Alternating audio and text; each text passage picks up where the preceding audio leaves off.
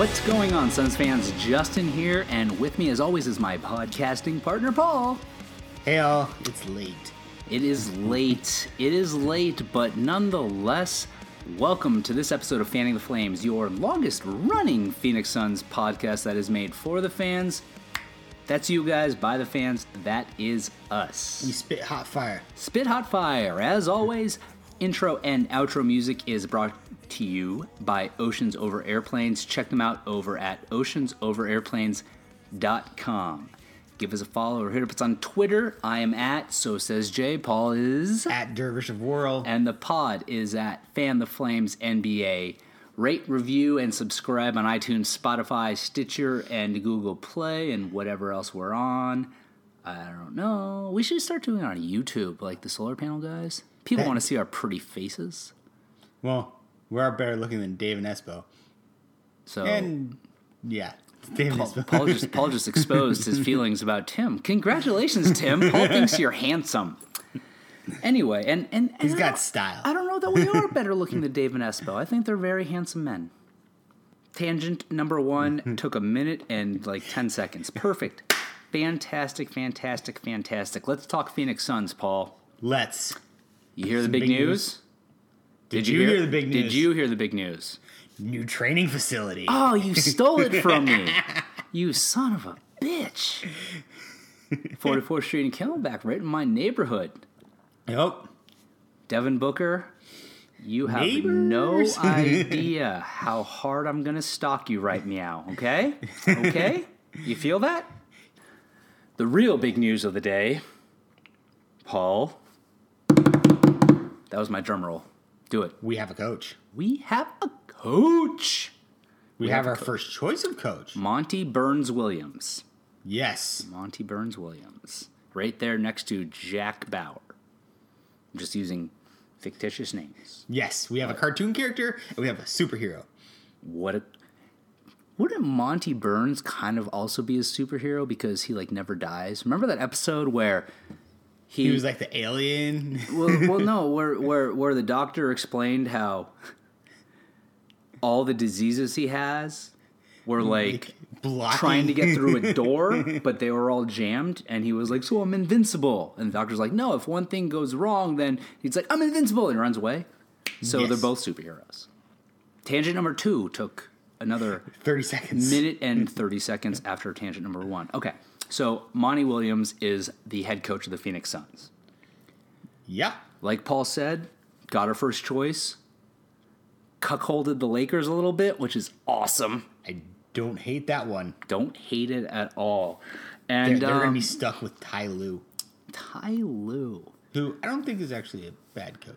Right, and you know what's funny? I, you bring that up, and who was it? Oh, Tim Tim Tompkins, your number Handsome one brother. most handsome guy on Solar Panel, brought up on Twitter. I want to say like last week. He he, he says something to the effect of having coached LeBron.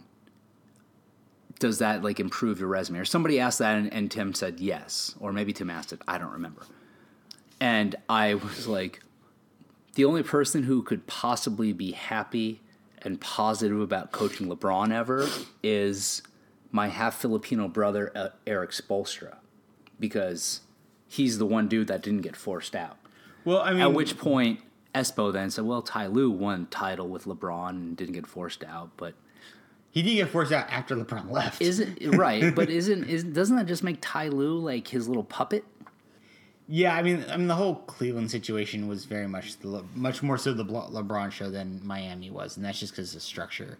Miami had much more of a structure in place that didn't let him They had run roughshod. Over the Miami had an ego bigger than LeBron's by the name of a certain Pat Riley, right? yes, Beautiful. not just an ego, but maybe a will.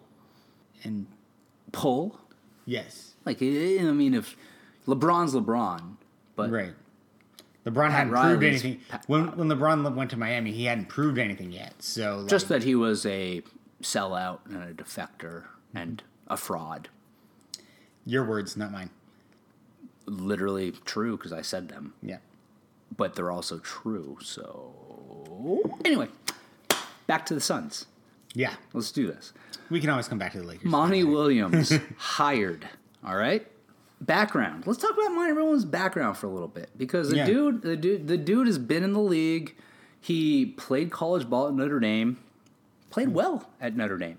I did not know he was Notre Dame grad. He is a a player. Golden Domer, also a grad. Oh, he actually got also a grad. Good for yeah, him. he. Well, I guess I don't know. I'm assuming he seems like the kind of guy that would get a degree.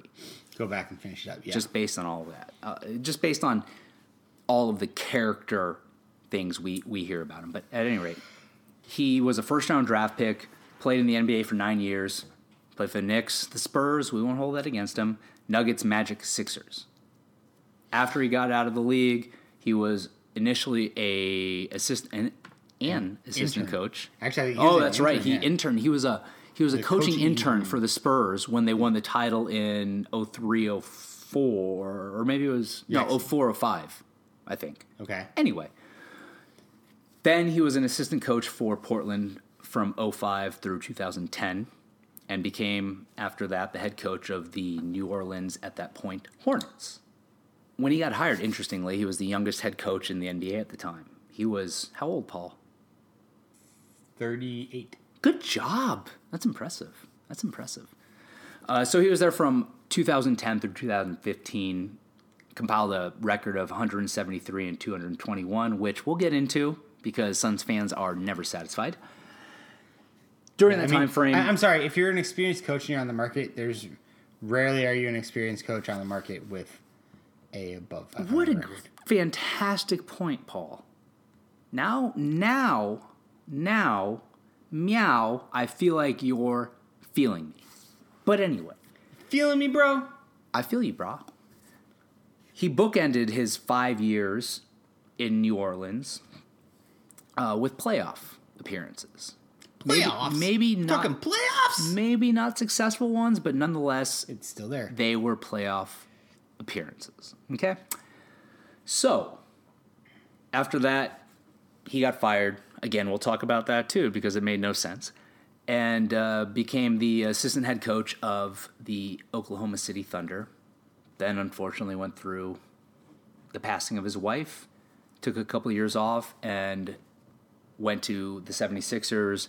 Was an assistant coach there, and then that brings us to I think there was actually I was reading it in an article, and I think that fills in that blank there. He worked for the Spurs, not as a coach. In I think in that window Oh, after his from the passed. 16 to 18 Like- time frame. like Popovich literally created a role so he could have a job, specifically so he could have a job. that makes me like him even more. Yeah, Yeah. I mean, not because he was with the Spurs, because, you know, fuck the Spurs, but because he got more exposure to being with the Spurs, because goddamn the Spurs. right? You know what I'm saying? Mm-hmm. So, okay, that's enough. That's enough background. That was way too much background. But what I want to hear, Paul, Justin. when you heard the news this morning, you texted me. I think it was like 7:43 a.m. That's my guess.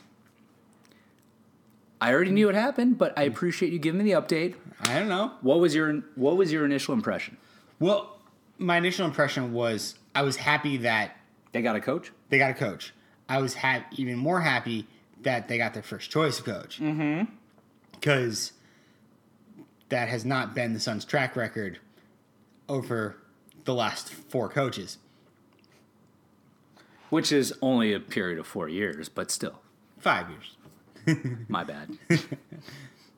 But anyway, um, so that was very promising to me, particularly because you know the news that had come out about them meeting with Monty Williams. Like they went out there, like Jones. I think it was, I think it was Jones and Bower went out there just by themselves. They didn't make an offer. Then there was a second meeting. Sarver was there again, didn't make an offer, and then you know the fatalists that are Suns fans is like, oh fuck, we screwed this up. So then, so then to wake up this morning and relatively quickly in the morning get word that, oh no, we didn't, and then he's they're like it's like Woj reports they're like working to finalize a deal, and then Shan, I think Shamsin says like, oh, they basically finalized the deal, and then the Suns are like, yeah, he's our coach. Yeah. like they didn't even. Like, there was no, there was no wiggle room there. It was like, whoa, Shams sons. Suns. Yeah, it it, it, it, it escalated quickly, if you will. If you will. My reaction was similar. I mean, when Igor got fired, Yeah, and then it came out pretty quickly after that that the Suns were tired. interested in Monty Williams. Even though nothing had developed, I had this feeling that there had to be something in the pipeline. You know, I it just and we talked about this before recording about whether we would get into the Igor firing. Guess what, Paul? We're getting into it. all right. Um, I, I, I, I figured there was no way we were making it through this pod. Yeah. Talking about getting a new coach without talking about the Right. coach that left, and being that we weren't able to record last week when it actually happened. or the week before when that would have been relevant, but still, I'm just No. saying it's been a while. We, we, we took a week off. Were- Like, what were we going to talk about that week? Yeah. So anyway, um, anyway, I've been vocal about whether or not Igor should be back as a head coach. I have been very clear that I felt like he absolutely deserved to be back. And when he was fired, it made me think something's going on. Like it's they they can't just fire him and have not necessarily no plan in place, but not have at least some strong feeling that there's a plan in place. Does that make sense? Like I'm not I'm not saying that Monty Williams was already a signed seal delivered thing because obviously he wasn't. But I feel like there had to be a inkling, there had to be a feeling, there had to be a sensation within James Jones that made him believe that Monty Williams would end up being the coach, which is why when I first heard Monty Williams' name mentioned, what, the day of or the day after Igor was fired, I'm pretty I sure it was like within minutes of like Woj's tweet saying Igor's fired. Woj's tweet. Here's- Suns are interested in Monty Williams. right and and because of that like i said I, I i feel like there was something that was again not necessarily a done deal but a unless something horrible happens this is a done deal Right. I mean, but then again, that's where the fatalism of the last Sure. number of years of the Suns is comes in, eh, which is like you're like your thought process is they've got to have a plan here. Like, have the Suns really proven in the last five years that they have a plan? And even when they we think they have a plan, on a whim, that plan can go sideways. Mm-hmm. So, I mean, we we fired a coach three days in the season. We fired a GM three days before a season. So, the Suns having a plan is a new idea to Suns fans. You know, we went into a season without a point guard or a power forward, essentially. You know, are we really playing NBA basketball here? Are we operating like a normal team? No, we haven't been. So, coming into Igor being let go, mm-hmm. you know, you when- can you when- can have the assumption something's happening but you can't really have the faith that it's right, happening right, unless And you're me because this is the podcast of optimism paul that side of the table is the podcast of optimism. he was pointing to my side of the table in case anybody's wondering But so I mean, even with that, even if there's like an intent of a plan in place, you don't know if it's going to go awry you almost expect it to go awry. fair So it didn't it didn't. We also don't know that there was actually a plan. This is all pure speculation on my part. Pure speculation on your part. But Do you do you think there was a plan? Do you think do you think that the Suns when when James Jones, Jack Bauer, Robert Sarver, whoever it was that was like Igor, peace. Nice to have you I- around for a year. Do you think they knew that there was a strong possibility that they would get Monty Williams? And when I say strong possibility, I mean more than an internal feeling that there was a strong possibility. There I was some they, level. I think they had a better than fifty percent idea that they could pull it off. Okay. but not much better.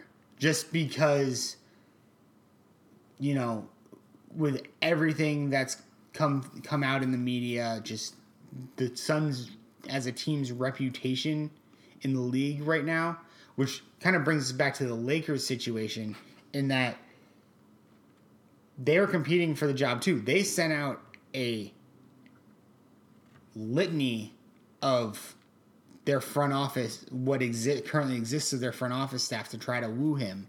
And didn't they meet with him before Igor was even fired? Yeah. Suck So- it, Lakers. So to have that happen, because I mean, that's a much more prestigious job. You can make an argument, you know, you ha- you're closer to a winning team in the short term. Okay. Um, I mean, they have, they truly have cap space to make a move to bring Okay. in another player. so They you're ha- saying not with what they have. Well, that's not even. I'm not uh, really against that either, because I mean, you know, with the young players they have, assuming they come back, they'll all be back healthy. If it if it wasn't for LeBron's injury, like they weren't able to hold fort when he was out, and he was out for so long. It's just like once he came back, they couldn't recover, and then the whole damn trade for Anthony Davis thing just screwed morale. But you take those two things. If those two things didn't happen, I would have bet money they would have made the playoffs. Okay. You know, so from that standpoint, you walk into the next season, God forbid, you know, they don't get a free agent. They don't. Hold on. God forbid they don't, or God please, I hope they don't. From their perspective, God forbid Okay, they don't get a more free sense. agent. Free right. agent. From my, Suns- from my perspective, Phoenix Suns podcast, From my perspective, Paul. that's guffaws. What? Is, huh? I don't know what that is. It's like a deep guttural laugh Oh. What? in pointing at somebody and going. that's a guffaw. Don't ever do that again. That was terrifying. You should have seen your it's a face. ter- it's a terrifying laugh. No, but I mean, your face was terrifying, but whole, you know, but different, different, different topic. so so coming back to that, so wait, so having Monty Williams choose the Suns over the Lakers says at least the- the Suns aren't the worst situation in the league. You know what?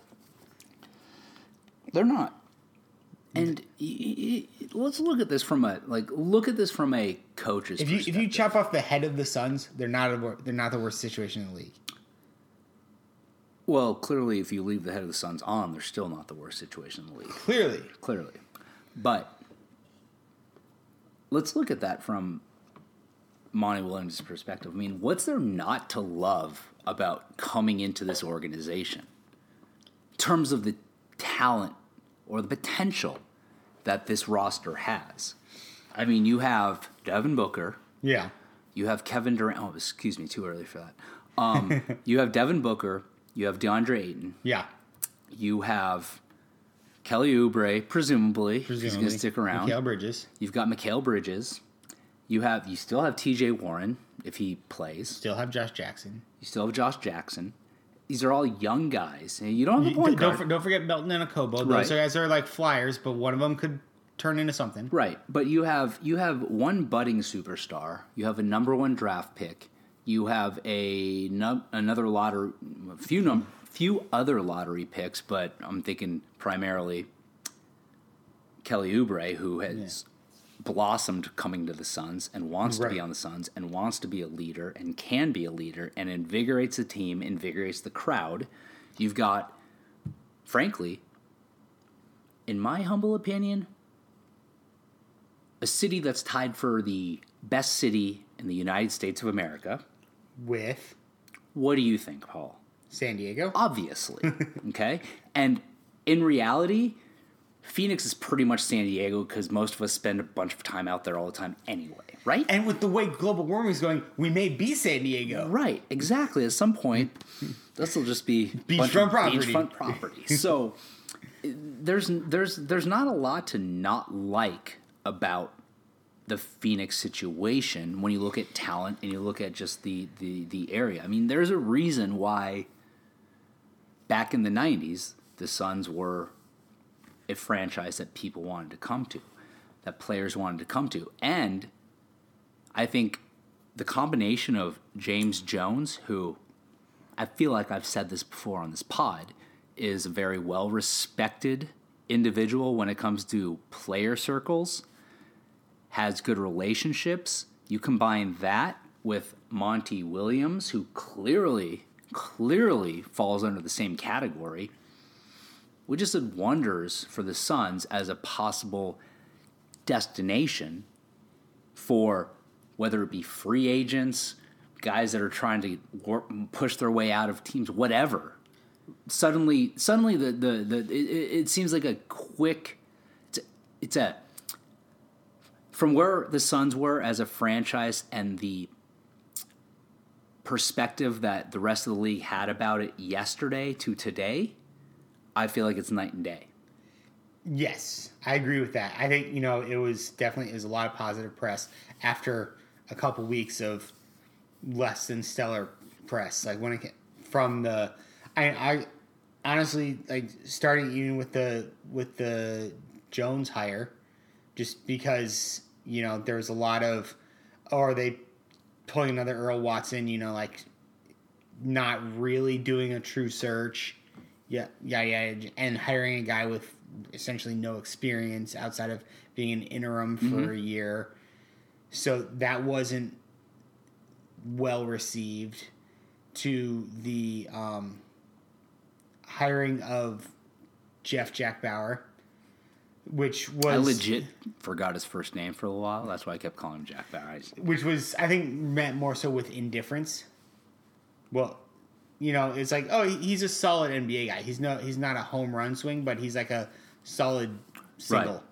It's almost like to mix your metaphors. Certain certain fans, I assume, just believe the Suns were trying to appease the whole concept, of, right? Appease the people who had the concept of the Suns need to bring somebody with experience, right? But and, and I think, but I think also when you're looking at a situation where I think it comes back to like, to David Griffin, in that he was out there, he has connections to the Suns, which is part of the problem of why he didn't come back to the Suns. Mm-hmm but he's also got a pretty proven track record. Um, for as a front office guy and leading a front office, and he was out there and he was available, and the Suns weren't even right giving the college try to get him right. So from that, so there it's looking like they're half-assing the situation, and then you have the Igor firing, which came as a surprise, but not a surprise. I think the timing kind of made it more of a surprise, where it's like where it was. I start. I was getting to the point where I thought he was safe. Yeah, that makes sense. And then he wasn't. So he was let go, and then the news from earlier this week that that GM that everybody wanted that we didn't get and is now the GM of the Pelicans, poster athletic trainer. So then you're like, yeah, but who cares? Sorry, I'm sorry, Aaron Nelson. It's not 2007 anymore. I mean, I get. What it. are you gonna do for me right meow? You know, I mean, like he's everybody's hurt all the time. Maybe next year T.J. Warren will play 70 games. Wait, that'd be too many. 60 games. you know, I, it's that, that that's something. You know what? Hold on. Let me let me stop. Let's take a break. We need to. Take, you know what? Actually, before we take a break, I feel like it's a good time, based on what you just brought up, for us to cut to everybody's favorite and longest running segment on Fanning the Flames, and that is Paul. What the fuck's going on with T.J. Warren? Uh, he's probably on vacation somewhere. Yeah, is he hurt? Angola? Though? Is he hurt? Do you think he's hurt? I don't know. Probably still hurt. Possibly. All right, we'll be back. Okay, so the whole Aaron Nelson thing. Everybody got all up in arms about that. Sure, okay. He revived Nash's career. He revived Shaq, even. He revived Grant Hill. Guess what all those guys have in common? There are probably people that are Suns fans, like legit Suns fans, that don't remember them playing for the Suns. It's been that long. That might be an exaggeration, but you know what I'm saying. I know what you're saying. It's not like that track record is still there. The Suns organization isn't the fountain of youth anymore for old guys. It's the fountain of youth just for well, because there's, there's nothing but youth. Which you could make the argument uh, like that might. But the youth is hurt. Right. So he can only make old guys healthy. He can't keep young guys healthy. Well, to play slight devil's advocate there. You better play big devil's advocate because I feel like that comment made a ton of sense. Well, when you have one, a lot of the young guys' injuries were fluky. Like I really don't know what to call it, T.J. Warren's injuries, but um, you can make an argument. One, a lot of these young guys are growing, still growing into their bodies a little bit, so things can happen that like you truly can't plan for because you don't know how their body's going to develop yet. The other thing is there's a level of understanding the type of work you need to put in to keep your body right that you don't really get until you have the experience. So older guys like Nash, like Grant Hill, will understand. I was I I existed on natural, just young person existence and was fine that way. Or they they also ran into an injury situation and like they're coming back from it and they're like I'm willing to put in the work because I need to come back from this or I need to like manage this. Young guys don't have to manage stuff a lot, so maybe they weren't as committed to doing what the trainers wanted them to do as older guys were or you know in that previous generation of players. so he can make old guys healthy but can't keep young guys healthy. like that was kind of my point. But no, but but but but to go to what you were just saying, I I, I get what you're saying about okay, there's some of them are still growing. Fluky things can happen, but McDonald's and Del Taco. are you talking about Luka Doncic now? Is that who you're talking about? I'm talking about all of them. Um, but yes, But too. but with the you know the concept of they're they're still young they they they still might be growing there still might be things that come up that you don't you're, you know you don't expect I feel like that kind of proves my point. We're a young team, so if if that truly is the issue and it's something that Aaron Nelson was not able to predict or handle or manage, doesn't that just make him even that much more expendable? And then to the point of, well, the older players know what they need to do and they're they're more regimented and they'll stick to plans and whatnot. Well, again, if he can't, as the team trainer, impart on these young guys, you need to do this, if he does know how to maintain their health, then isn't that a problem? Again, I mean, at the end of the day, regardless of how you get to the finish line, like the end result is what matters, and the end result hasn't necessarily been all that impressive over the past however many years. I mean, Right. when was the last time somebody was really like, "Oh, the Suns' vaunted training staff"? I would say it was probably 2011 or something. Well, yeah, because they were getting those accolades because guys were coming in who were like, you know, on the decline, and then they had resurgences, or guys who had like chronic injuries like Nash with his back were able to manage it and pl- continue to play at a high level without getting seriously injured. Whereas you don't have those situations with young players. Like, okay, let's say if they if the Suns had somehow gotten Greg Oden and they were able to actually turn him into something as a rookie because like his he's walking in with medical issues or like even like if they had got if they were able to do it with like Brandon Roy. Actually they, I mean he did it with Amar'e Stoudemire. Amar'e Stoudemire had freaking microfracture surgery twice or whatever it was. And they were able to keep him playing at an elite level for half a decade after microfracture surgery and then he left and he went to shit. But um so there's a little bit of context in what the team is now versus what it was then that the opportunities to show oh this guy was injured and now he's like not aren't as present Let's let's use Steve Nash and his chronic, chronic back injury. That, that, it's You- why the Mavs didn't re- right, but you, uh, you, you- how many games do you think Nash played and started the year before he came to the Suns? 76 Seventy-eight. How about the year before that? What do you think?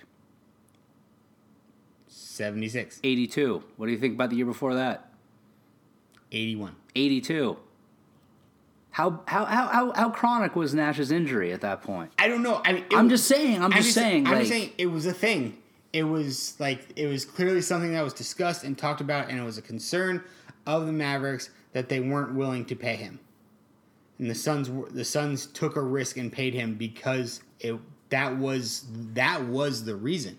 Like it's literally in interviews that he was that Cuban was concerned that the back injury was going to rear its ugly head, and so he didn't want to pay that much more money.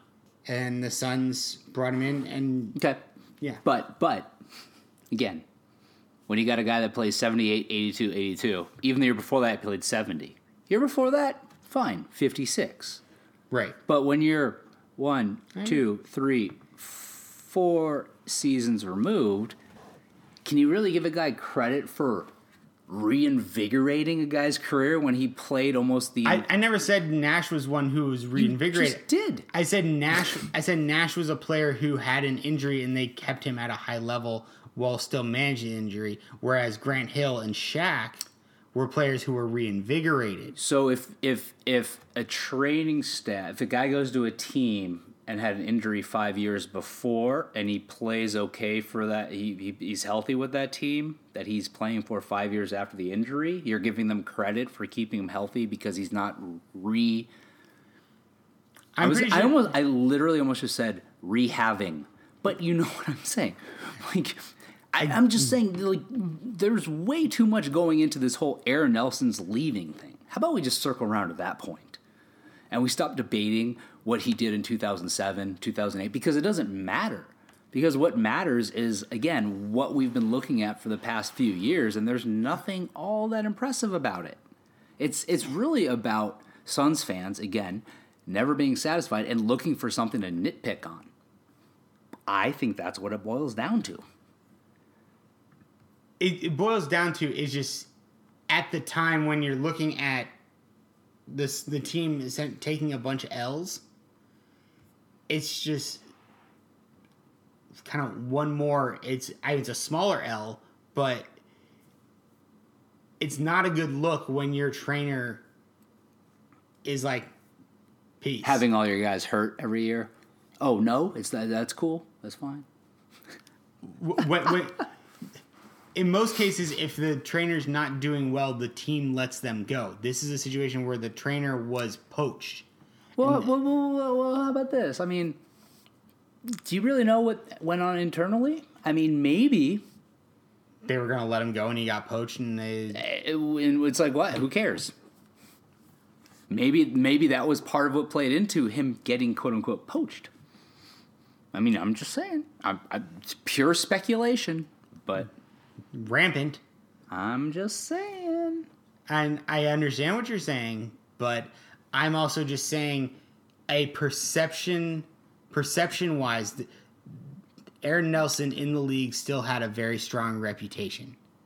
And he's one of the few things that was still considered good in the Suns organization within. Considered good. Considered. I'm talking about perception. I'm like, okay, let me let me ask you. Let me I'm ask you- literally talking Right, about so- perception. So, that's- consideration is the that's point. that's my point. Is it's a perception, but it's not the reality. Like Suns fans are like, oh, we lost Aaron Nelson, Well- but who gives a shit? Let's see what he does in New Orleans. See if he can keep Anthony Davis healthy. And I mean, honestly, I'm I don't hate that they're doing something with Exos. Exos is a really really cool organization. I didn't even I didn't even bother bringing that up, but I agree. So I mean, it's not like like it's mitigate the move is mitigated by that, but at the same time, most people don't know what Exos is. They don't know what they do. I have a little bit of knowledge of what they do. Are you going to talk about your injuries, Paul? No, no, I haven't go to them for my injuries. I wish I could. They're they're amazing. They have they do a lot of cutting edge stuff with regards to athlete training and whatnot. There's a lot of they're they're one of those organizations that like players go to in the off season to do a program, Mm-hmm. and now they're just hooked up with a team and they're basically going to do their training and body management and all that kind of stuff for Which them. which I think brings up a, a, point as well when it comes to the whole poaching thing. Like they were pretty quick to come out and talk about Exos, right? The Suns Right. were. I'm assuming that didn't happen over. i'm assuming it didn't 24 either. hours. Yeah, so it, it it's entirely possible it was like a mutual move, but I just, I just feel like it would have been positioned differently. Like the that the news came out that it was the Pelicans taking Aaron Nelson wasn't wasn't the best PR look. Like if they were planning to let him go or like mutually part ways mm-hmm. because they're doing this other thing, I feel like the Suns could have been better about being on t- like making that announcement going, we're going in this direction with this thing. Aaron is looking for other opportunities, and then yes, it- the Pelicans say the next day we've hired Aaron, Aaron Nelson. You know, mm-hmm. That's fine. but from a perception standpoint, How much do you care that Aaron Nelson's gone?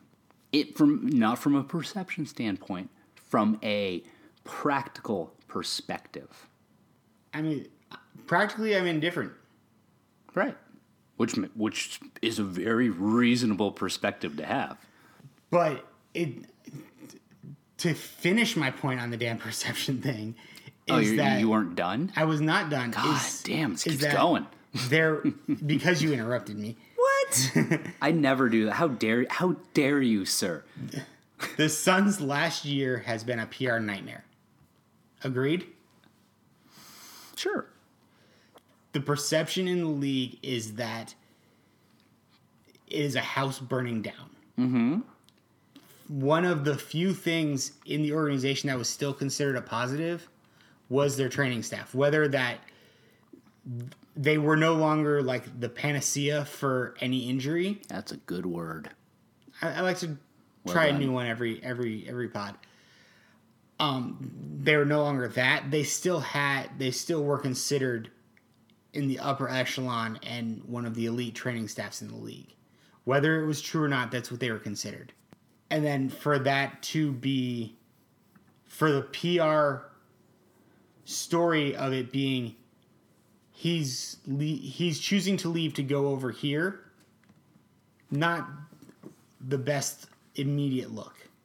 And it and the, the idea that okay, we have a giant bucket of shit with a couple Cadbury eggs in it. And one of those Cadbury eggs left. What? What just where I was going happened? Oh my god. Go on. But just I wanna hear all about the a whole- Cadbury eggs and the whole, shit. A whole bunch of mess, and there's a few bright spots in it, and one of those bright spots went away. it just makes it like all that's left is even more shit. I, I, I you just you just shut me up. I, I I've got I have nothing. No, I, I do have something, but You're an idiot, Paul. Is your something? I'm gonna leave. I'm gonna leave it. I'm gonna leave it because again, I look at it from a practical perspective.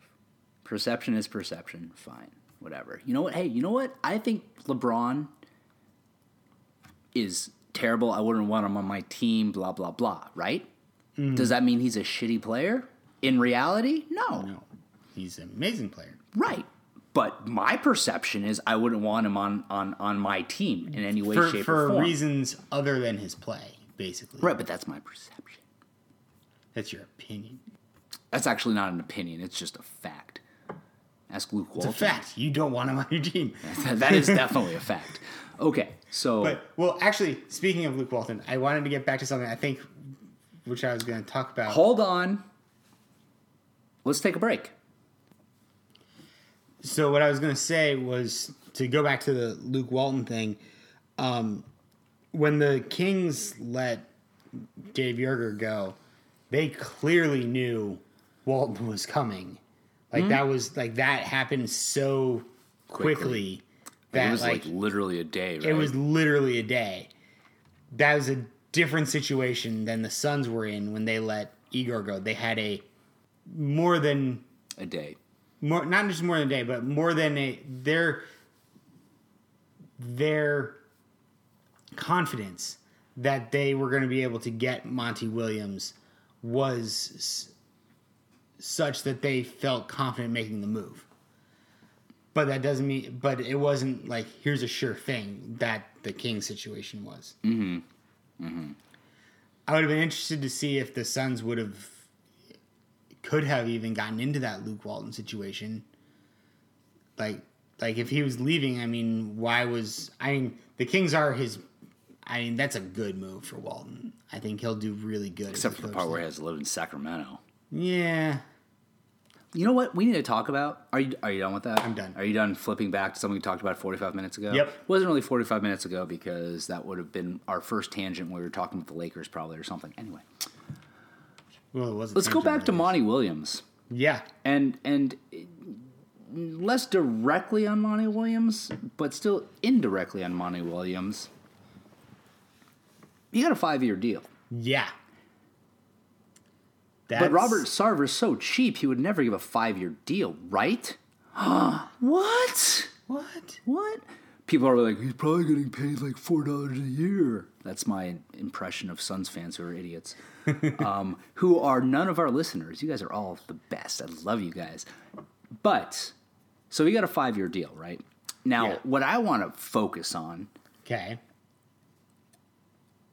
would be the um, uh, the comments that Shams, Shams, Shams. Shams, Shames, Shams Shams that Shams made, and also the comments that Woj made about Sarver's involvement and some of Sarver's comments and some of Sarver's admissions when it comes to um, you know getting Monty Williams on board. Right.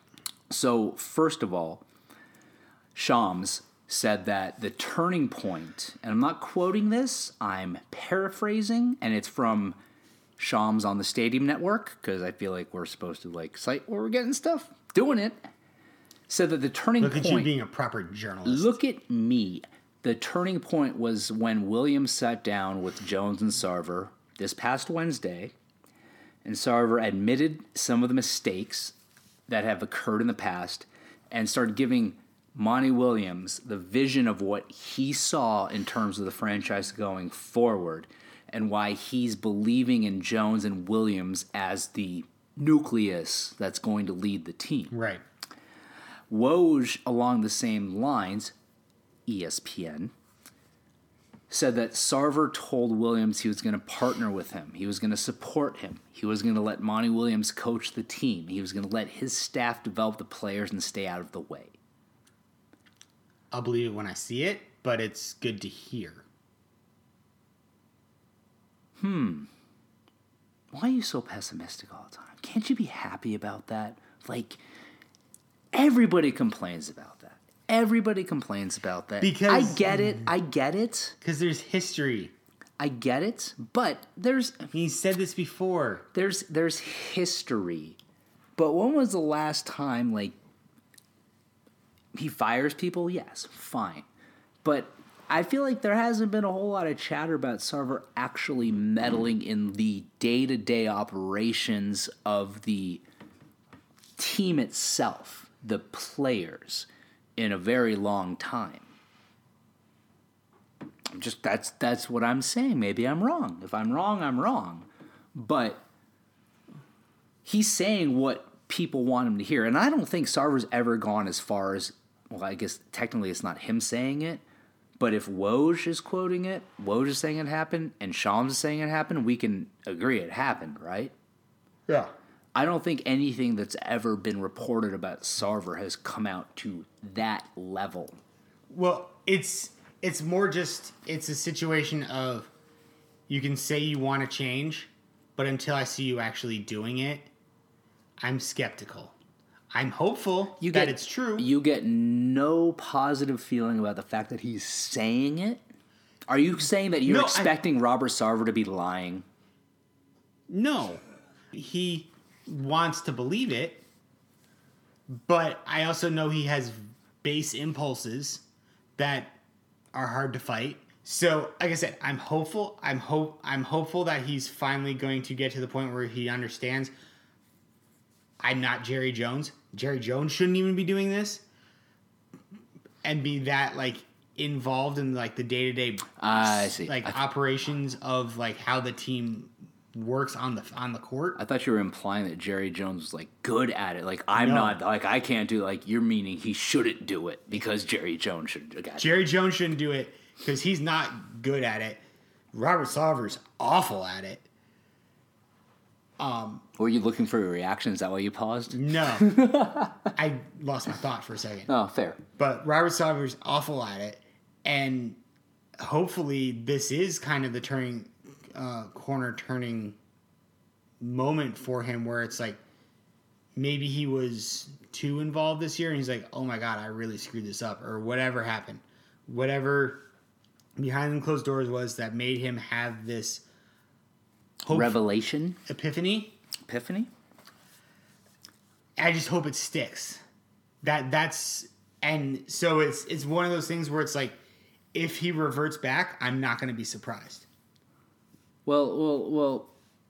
I'm hopeful that he's going to give Monty Williams the the leash, the slack to do what he needs to do to craft his team and coach his team the right way it is. What's, what I do find interesting, slight quick tangent, is Oh, boy. Wi- Williams got a five year deal. Mm-hmm.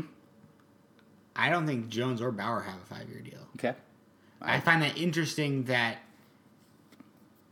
just and the five year deal in and of itself is interesting just because in Sarver's entire history as an owner of an NBA team, he's not given longer than a three year deal for any of the for a GM or a coach. And I Well, okay, hold on. Let me let me let me interject. Doesn't the fact that Sarver went in and said, "I'm going to right meow give you a 5-year deal," give you any additional yes. comfort to believe that he in fact is saying what he's going to do because Sarver has put his money where his mouth is, if you will, and obviously Sarver's so cheap.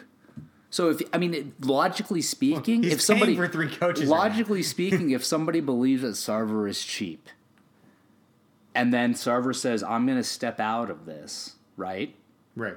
and simultaneously gives this guy a five year deal, shouldn't that make one think that Sarver is in fact going to step out of it? Because if he doesn't, this cheap guy is going to be throwing money away because he's going to be getting rid of another coach, The throwing more money away than he's used to, even with those other the, coaches the cheap label comes from not that he won't spend money it's when he sh- it, there's he had crucial situations where he specifically made moves or required moves to be made to save money at like horrible points in time. so,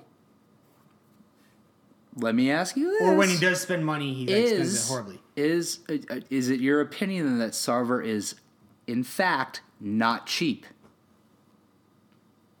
no No, it's not your opinion, or no, he's not. No, he's not cheap. Which that was that was a it's vague. not my opinion okay, so you believe he's cheap, i believe but you believe he's cheap in different ways than the general perception I, of. I believe he's not the chicago bulls cheap okay, but i believe so the general proposition that people constantly throw out there that Robert Sarver's cheap, the general proposition is in fact incorrect, right? no Okay. Go on. I, just talk. I don't. I don't know what to make of any of that. Well, I mean, because again, we're looking at history. When was the last time he? This is the first time. This is the first time mm-hmm. since he's owned this team that he has signed more than a three-year deal for mm-hmm. a coach or a GM. Okay.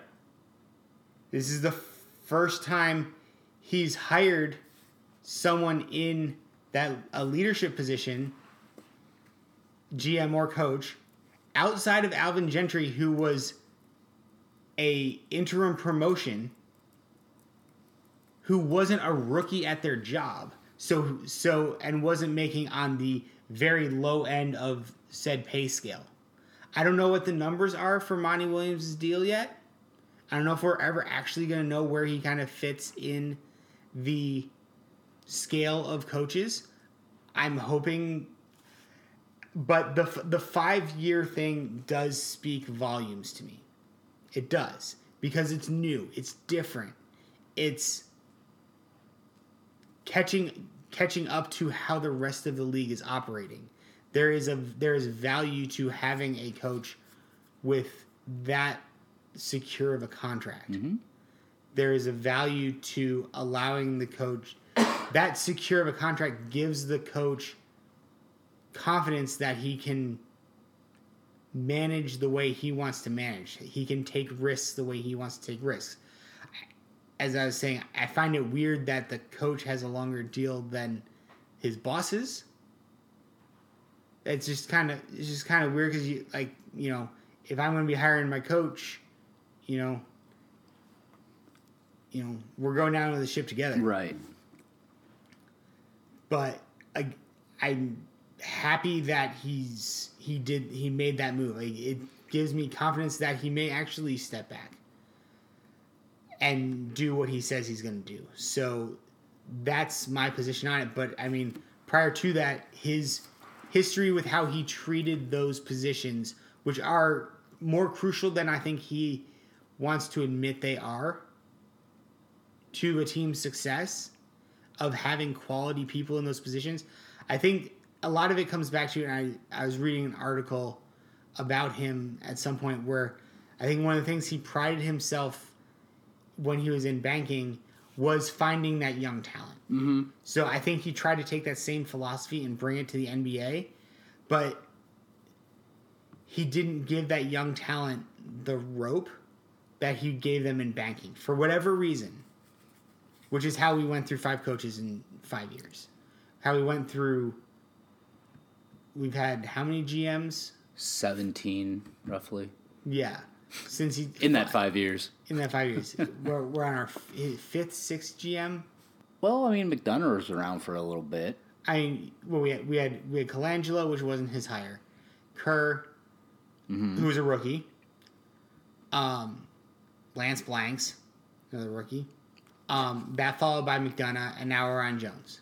And I think like McDonough really only got an extension because his plan was to was to do the process and tear down the team, but then they had that unexpected season that just completely derailed that, and they're like, "Oh no, we're actually going to try to compete now." Right. And so then he kind of got a reprieve of like, okay, now we're gonna let you do what you were originally hired to do.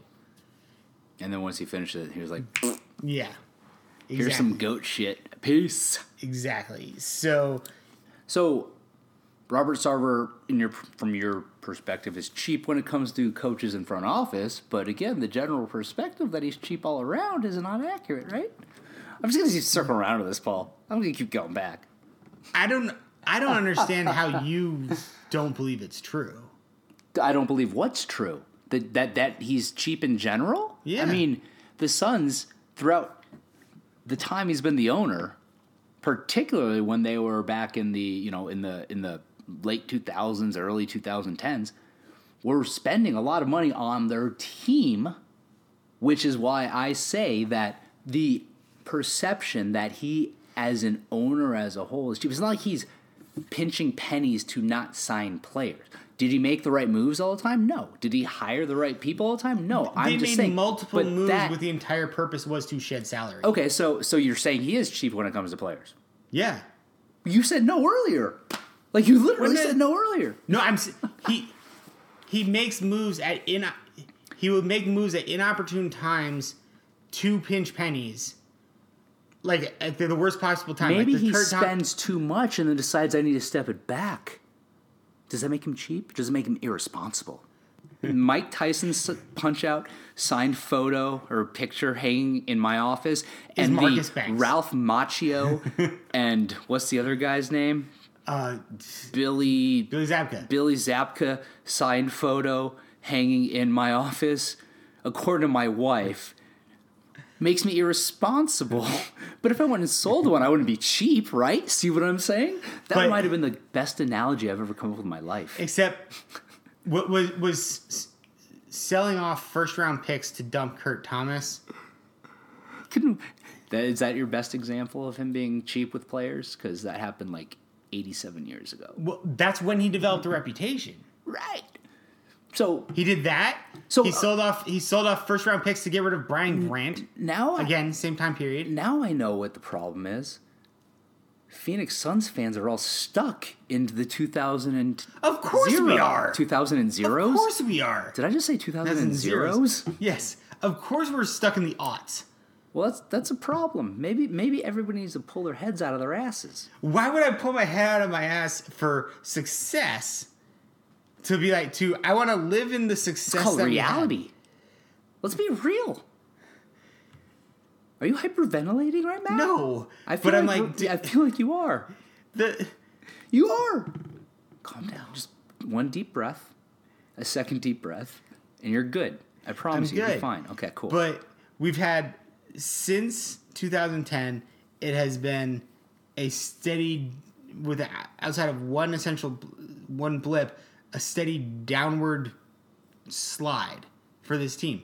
Of course, I'm going to look back fondly on the years when we were competing for a championship, and in one of the years where we had the best shot at championship, a guy who was would have, could have been really crucial to us winning was sold. so then, how come nobody remembers that Robert Sarver was the one that brought Steve Nash back? Why does nobody care about that? Because- Without Robert Sarver doing that, Suns probably would have been in this 2010 until now rut, going all the way back to 2004. But hmm. Sarver's also the one mm-hmm. who wasn't willing. So you just ignore the good things he did and focus on the bad. That's the problem with Suns fans. I'm talking about the exact same season. He's also the one who wasn't willing to extend Joe Johnson that season, mm-hmm.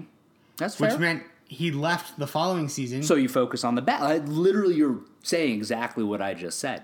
Like you're focusing on the bad.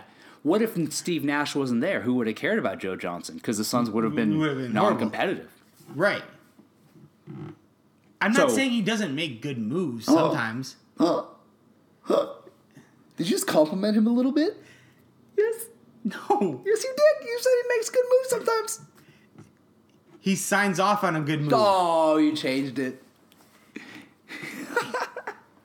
I don't. I don't understand how. I don't know what we're even arguing about. I'm just saying stuff to you and hoping, hoping that you. I just don't under. I just don't understand how. Outside of the fact that you're a lawyer and you know how to do this, and that's the only reason you feel like you're doing it. Why you even bother wasting your time trying to defend him as an owner? He hasn't proved he's What a good owner. choice do we have? He's not going anywhere. He's our owner. You have to embrace that. Like, wh- wh- what do you want to do, Paul? You want to throw up some billboards? That worked really well, didn't it? No, Right. So, what's the point? You have to put faith in the fact that at some point, has Robert Sarver made mistakes? Absolutely. Absolutely. Just let me, please. Absolutely, he's made mistakes. Okay? repeatedly I'm and consistently. Just right For better right a decade. right meow. Give me like two minutes, okay? No, He has made mistakes, and in the past, has he learned from those mistakes? you're not letting me. He's Did made mistakes. I will start over every time. This will be a four-hour podcast. You will not sleep tonight. He's made mistakes in the past. He has in the past said, "I'm learning."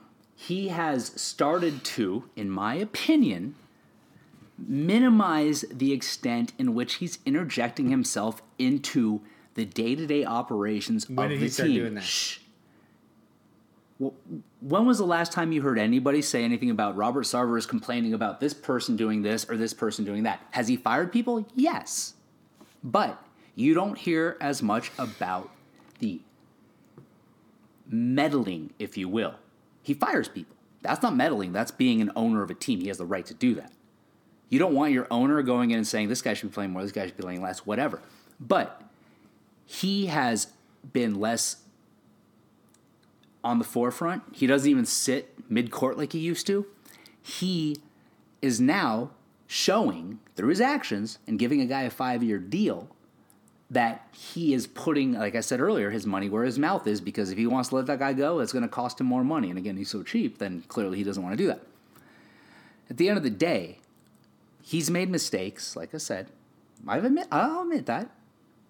But complaining about it, whining about it, and not just accepting the fact that it's improving does nobody any good. It's like hoping that we keep Aaron Nelson so our players can continue When was to it be improving injured. prior to him right now giving a five year deal?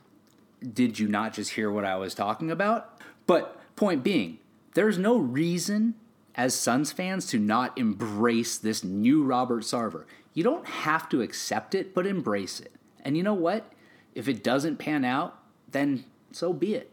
But at the end of the day, sitting there and wasting time and energy bitching about Robert Sarver is not going to do you any good.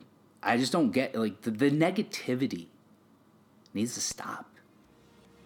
We need some optimism. That's why this is the podcast of optimism. Paul, anything else you share? I'm all right. You good? I'm all right. All right. Well, as we always say here on Fanning the Flames, thank you very much for listening. We appreciate you all listening. You can catch me on Twitter. I'm at So Says Jay and Paul. At Dervish of World. And the pod is at Robert Sarver is the best at Fan the Flames. probably open. I'm gonna. Oh, you you better believe I'm changing to that tonight.